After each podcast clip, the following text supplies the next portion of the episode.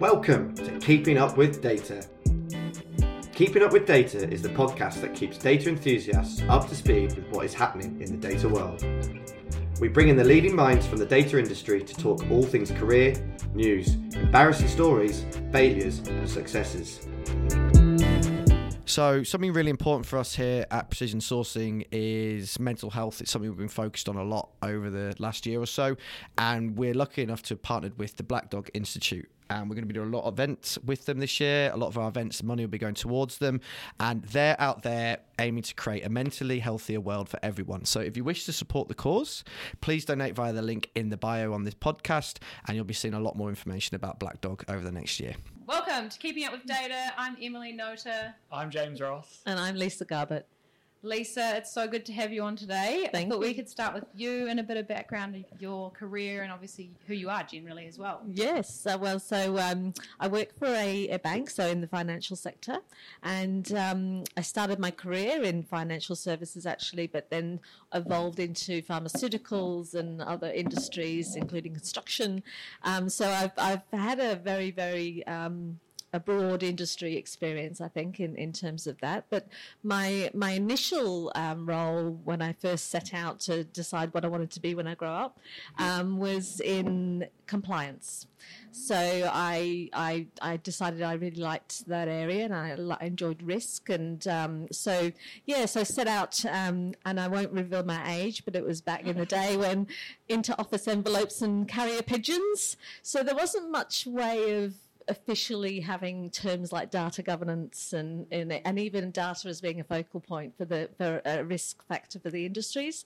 But um, certainly, I think as as time went on, and I started working with uh, more and more in risk and in quality, and in uh, became an auditor as well. So, um, and then the importance of data, even un- underpinning general risk in an organisation, became really, really critical. So, um, so yeah, so I think I sort of evolved into data in a way. It wasn't really something that I'd set out to do, um, but yeah, it fits really well around the governance model. Going to say that's like the best pathway because, like James, you obviously work data governance roles. I don't so much, but you you're like an expert, and that's probably one of the pathways you'd look for, right? The ideal. To... Yeah, because there's obviously a lot of crossover. I'm sure you experience it's like the attention to detail. It's that very big people factor, and you have to be switched on, and you can't just take a no for an answer. And you have to be always thinking outside the box, but still also working to regulations or to certain standards. Mm, Yeah, yeah, yeah. awesome. And I suppose like that tails on to my question is like, what was the most pivotal moment for you in your career to date? Do you think? Well, it's interesting. I think, I think, like I say, I feel like I evolved, but I've always, always loved data, and even from a young child. And, and I don't want to give away all my anal retentiveness, but I'm one of those people that, that knows, you know, 10 years of driving to the same workplace and know every lane change at every pivotal moment to get to the to the end point at the quickest possible time. So, uh, so I think I, I always sort of use data in that way. And when I was 16, again, I think one of the things that really sort of was exciting.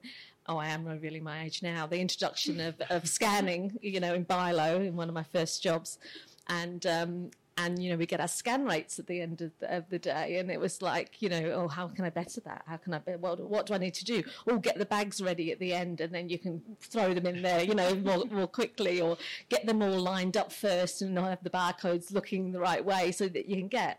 So it was really, I think, for me, data's, you know to start with was a way of improving, right? So just look, baselining yourself and saying, well, how can I do better? How can I do better? So the way you measure through data is, is just key for any organization or personally, you know, so you bench, benchmark yourself like I do with stupid things like know, scan rates.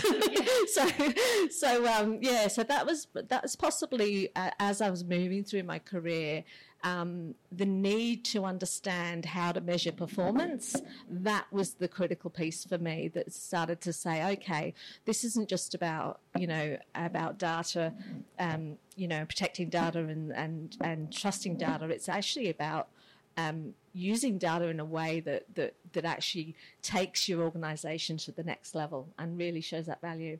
Yeah, I 100% agree. That's like the pinnacle.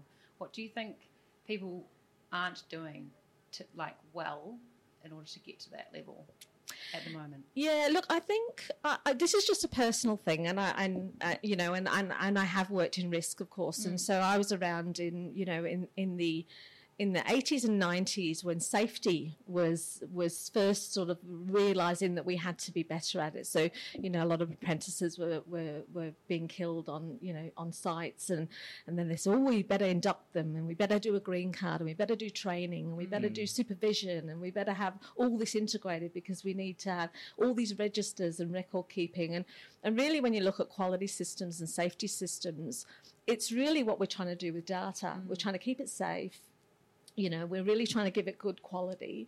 Mm. And they, they the governance programs and overlays are actually identical. So you can actually apply the principles of, of managing safety and managing quality in your organization across the whole data landscape which is what i try to do. Yeah. Mm. Yeah Awesome. And it sounds like, oh, go on, you're going to ask. I ask. was going to say, well, it's like safety is like a universal language as well, right? So then absolutely yes It makes it very relatable and very common yes for everyone across the business, especially if there are like people working Absolutely. on site and people Yeah. kind of working straight on direct tools. Yeah, but and I think that the, the thing that, that I saw in the 80s and early 90s, particularly, was the cultural shift, and this is what we're needing in data now: is the cultural shift. So it's not about having a role in an organisation that says your data governance, therefore everything's on you. Mm. It's about saying to the organisation, everybody's responsible for data, mm. and not using stewardship as a role, but using it as a set of behaviours that mm. drive that that governance. So yeah, it's it's a I I, th- I feel it's shifting because of now the data breaches that we're mm. experiencing and people's fear, mm. safety. You know, it- look, people were dying. We better do something. People now are really getting exposed, and we're lo- losing billions annually. So you know that in itself is is is I suppose putting the onus back on organisations, and particularly at the exec level, to really understand the importance of, of, of data and what it means to be trusted and to be safe. Yeah, I was going to ask that, like, cultural shift. You kind of part answered that already, but, like, I've noticed, obviously, since the breaches, like you said, but do you think people are starting to generally shift as an organisation, or is it still like a kind of we need to do more governance and like a battle uphill with execs? Look, I think I think uh, it, it, from my personal experience, again, I think I'm finding execs are, are more and more invested. Mm. I think they they're really now well aware of what good data means to them, mm. and you know, it's it's decision making at the end of the day. So if they haven't got good data, they're not making good good decisions. Mm. So so I think they understand the importance of it. I think in my experience, I always hear the word bandwidth.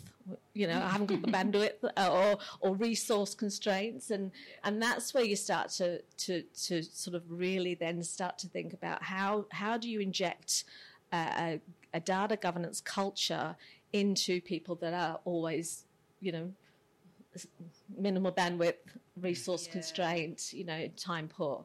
So, um, so yeah, that's that's why I think, like I say, it's more about looking at an integrated approach to the work. So, so you and and, and everybody is invested, and setting up a community that understand data and understand what it means. Um, I do often get, uh, you know, even uh, having worked in this role with the bank now for a year, um, we've we've uplifted the maturity in, in such a great way. But I still get the call call to say, "Can you approve this? I, I want to, uh, uh, you know, I want to add a new a new da- uh, data code." It- it, it's not me, you know. So it, again, it's just education around. You know, I'm I'm the one that's going to make sure that the right people make the right decision at the right time. I'm not going to be the one to make the decision. So I think that's you know, again, when you think about what what the safety industry and the quality industry had to do to get into that sort of you know ownership piece, that's what we have to do in data is to really you know not deflect people's um, say in data and where they need to be across it, and they need to be aware that that that you actually are involved. Yeah. Yeah. I was going to say, well, like, kind of, I, I know we've spoken about this before, but to kind of give everyone a bit more context, like, what you've achieved there, especially over the last year, is what a lot of people are actually looking to do in terms of the ownership and the more awareness.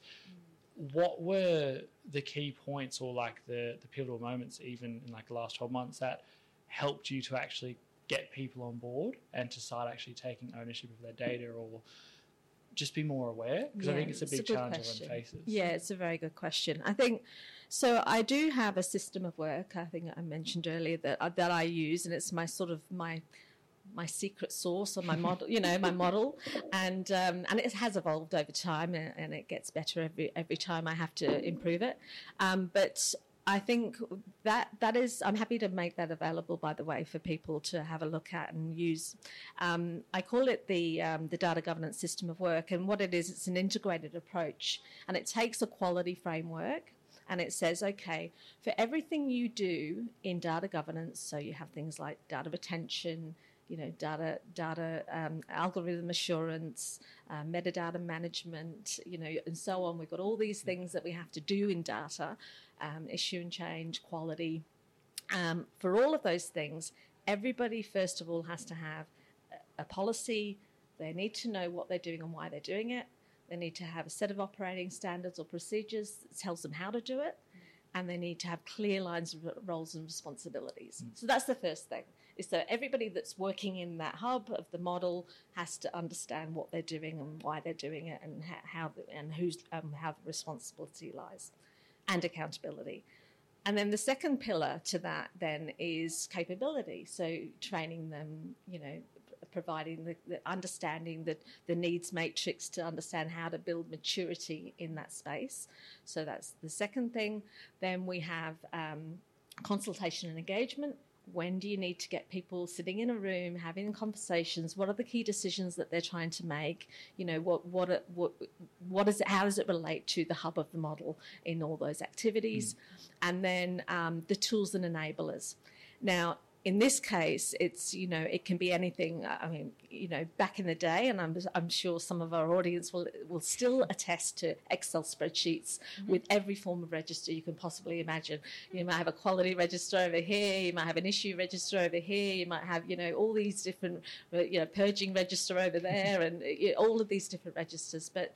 I think one of the things that we did do in the bank that's been really helpful was introduce uh, an automated solution. So we have. Um, and I'm sure they won't mind me, uh, although there's no backhanders, I promise. Uh, but we, we've gone with Alation as a, a business glossary and you know full end-to-end data lineage, um, you know, and, and policy center and governance, so we can build workflow around change control with data.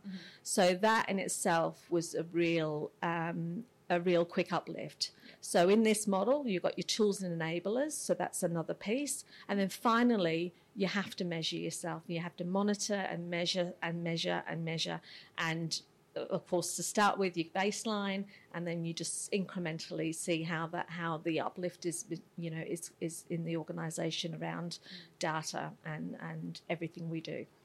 I can imagine it sounds like it also you have to rely on having the correct data to begin with as well. Yes. Because like when you're talking about doing your scan, like your barcode rate, Yeah. if you weren't having the correct information, Yeah, you wouldn't know how to get better. Yeah. Well, I, you know, I think that's the first thing that I ever heard, and I went, "Ooh!" And I, I, I might have been 27 or something, and someone says, "Rubbish in, rubbish out," you know, and you get that.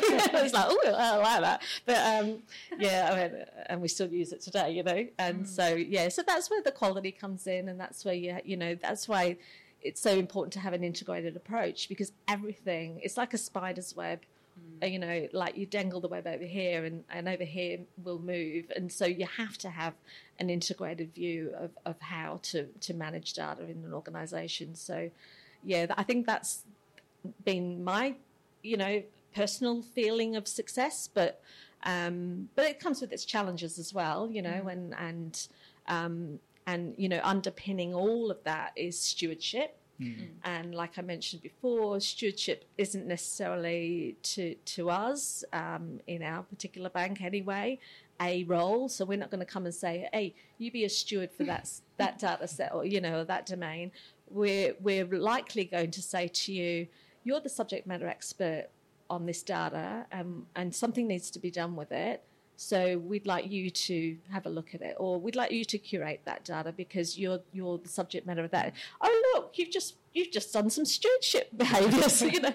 So it's it's more um, you know, evolving people into into what what stewardship is, rather than saying, right, we're gonna you're gonna have to do this now, and it's additional to what you're doing, and we know you're time poor, and you you know, and you you haven't got the time to be bothered with all of this, and it's just another thing you've got to do.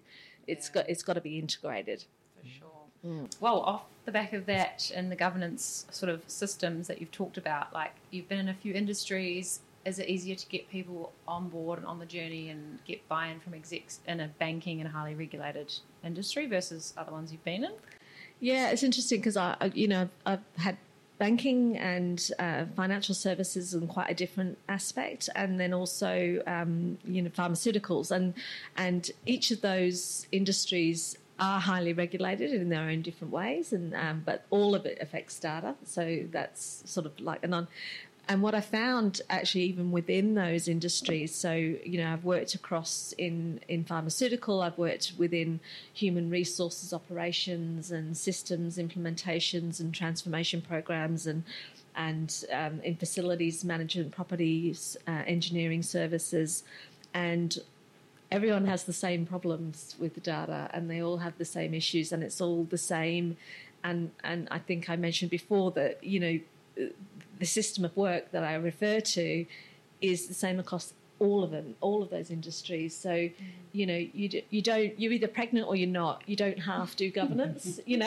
Like it's it's one of those things that you you don't just do it um, better for a highly regulated than you would for anybody else. You you do it the same and it's equally as important. So yeah. It's a very good analogy. I do think what we what we're seeing because obviously it's a growing space is that some of the industries that don't have a regulating body or just kind of don't have the same sort of standards they have to adhere to.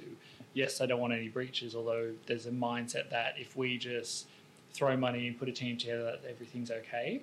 What would your advice be to people, you know, working in like governance related roles in these industries where they do have that kind of difficult mindset to deal with from an executive level? How would they best go about trying to change their mind or trying to educate them to essentially make them see that Yeah. half-ass it? Yeah. Look, I think, um, all right, I'm going to use another safety analogy, which I, I, I didn't expect to do today. but but it's um, so as, you, as you're growing up, your risk, your ability to assess danger and risk um, improves with age. And the reason it improves with age is because you gather more and more artifacts and understanding and knowledge of understanding the consequence of something could happen and, and you know, the likelihood it will happen. So the likelihood it will happen might be like I'm going to go for a swim and I think oh I'm not going to go for a swim because I might get eaten by a shark, but the likelihood of getting eaten by a shark is a lot less when you the older you get because you start to build up this artifact you know this database of saying oh well there's never been a there's never been a, a, a fatality at this beach but there's been 10 at that beach so I won't swim at that beach but I'll swim at this beach it's the same with with data governance and and and any sort of system that you're trying to implement is that um, over time um, the education piece is the big is the big thing. So what you want to be sharing with your executives are the bad news stories. How many data breaches have there been? What have there been the failings in those in those environments that have caused, you know, what the cause of the of of those breaches? Um, you know, I- I, was looking just at the other day at some of the statistics coming out of uh, out of the government, and you know, a human human error uh, accounts for a lot of some of our data breaches, and so you know, it's understanding and educating them that, that this this is why, and and then the consequences. So, what's the likelihood you build out of giving lots and lots of examples of what's going on? So, maybe creating a newsletter, building people's um, information banks and databases on the impacts of data and what it can do to them. And then also the good news stories. So you can say, well, what, this is the value we're now adding with data. So um, marketing. So marketing your, you, you know, data as a function and saying, hey, look, you know, now we have this trusted data and you can go and make a really good decision. And look, we've grown, you know, exponentially in the last 12 months because of that. So it's just any, any time you can get to spruik it or educate on it, likelihood, consequence, you know, that that's my kind of So full awareness. full Yeah. awareness Yeah. program. Yeah. Yeah. Not hiding from like the, the horror stories or the Absolutely not. consequences. Yeah, in fact, and it's funny because you know, as with safety, and again, you know, I don't know if you realise this, but you know, there's an instinct we all have to go and read all the morbid things in the newspaper.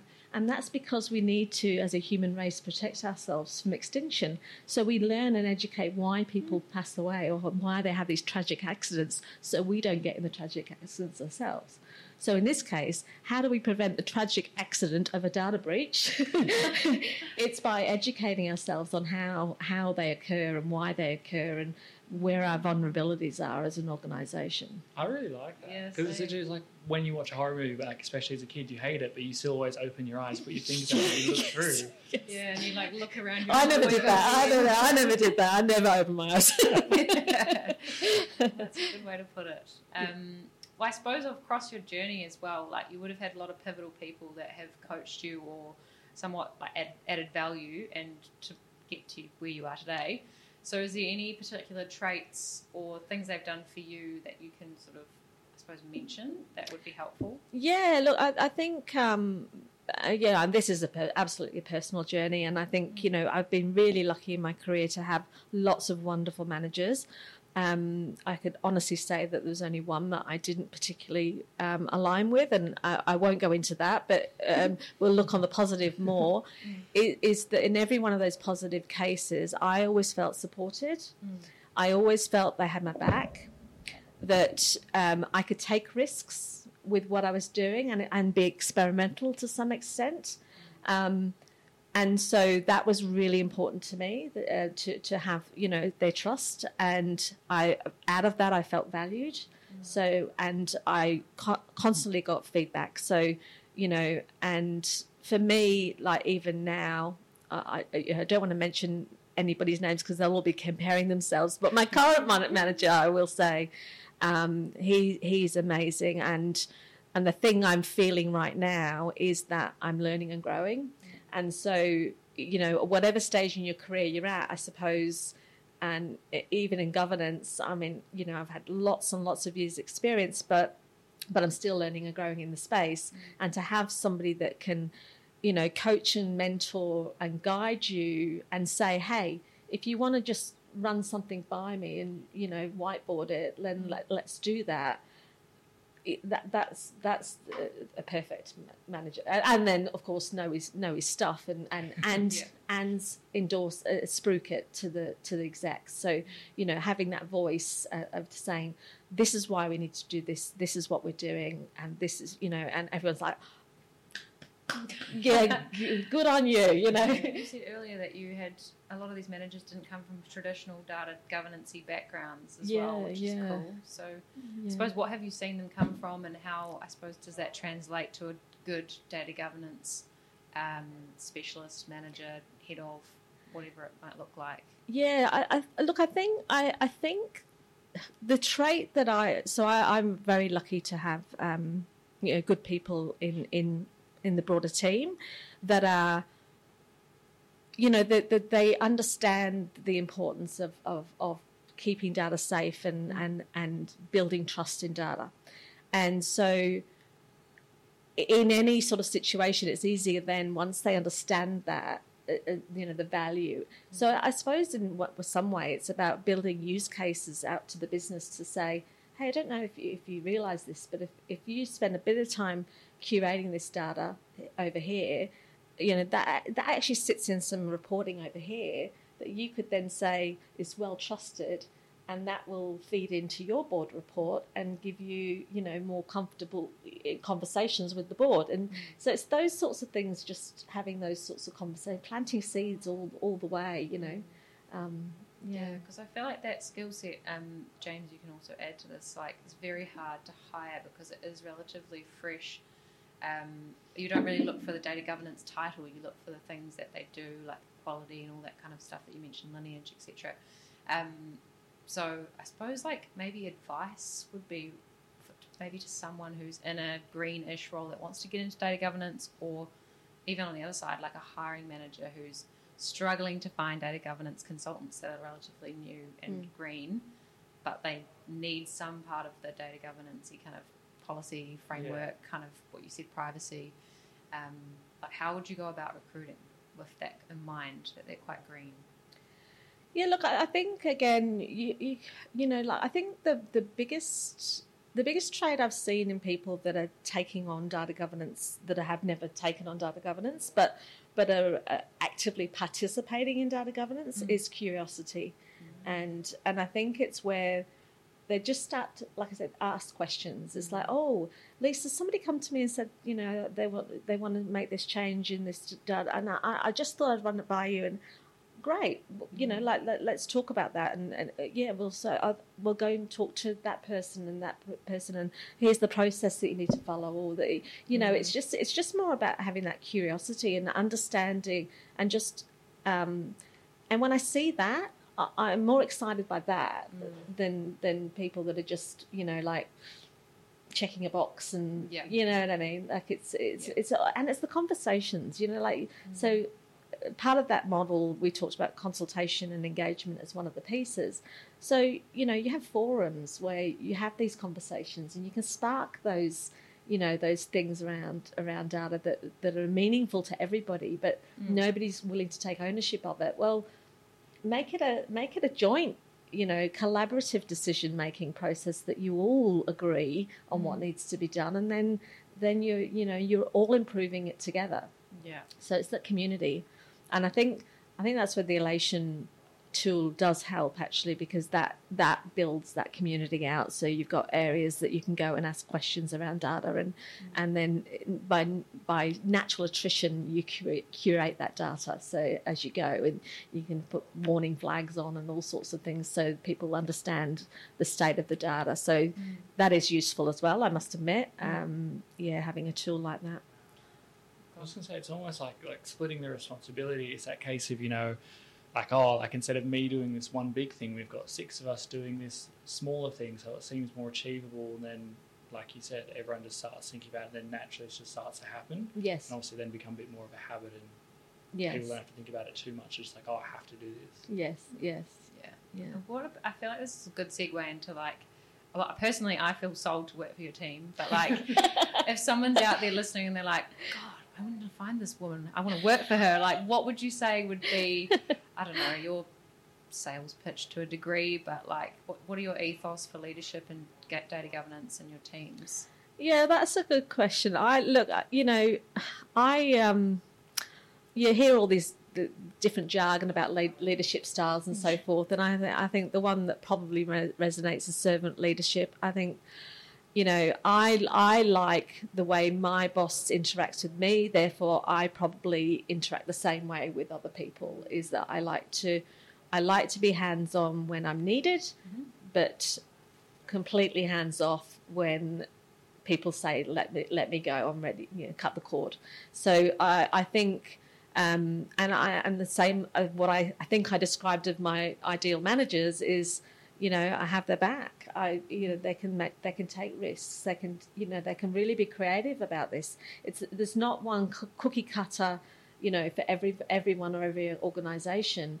Um you know um yeah definitely not. So so i i would say yes i'm I'm probably one of those leaders that um, you know gives an inch, takes an inch, gives a yard, takes a yard. Yeah, We have the saying here at Precision that you, to treat everyone the same, you have treat everyone differently. It Uh-huh. sounds like that's kind of what you're saying. yeah, that's a good like, saying you know? actually. Yeah, that's 'Cause It's hard to. It's like with all those mandates and everything that's going around. Like it's so hard to mandate. Like when people are just so different. So if you treat everyone differently, Yeah. treat them the same. You know. Yeah, Because everyone's unique. yeah, yeah. Um, well, I feel like we're ending the well, nearing the end. Um, but is there anything else that you wanted to chat about before we let you go? No, but thank you. It's been a great opportunity, and um, yeah, it's it's been Yeah, it's been good to to have meet you. both. And It's actually been a really good conversation. I really like, yeah, Yeah, insightful. very and- timely as well, and just I think there's like a lot of valuable golden nuggets, like you said, yeah.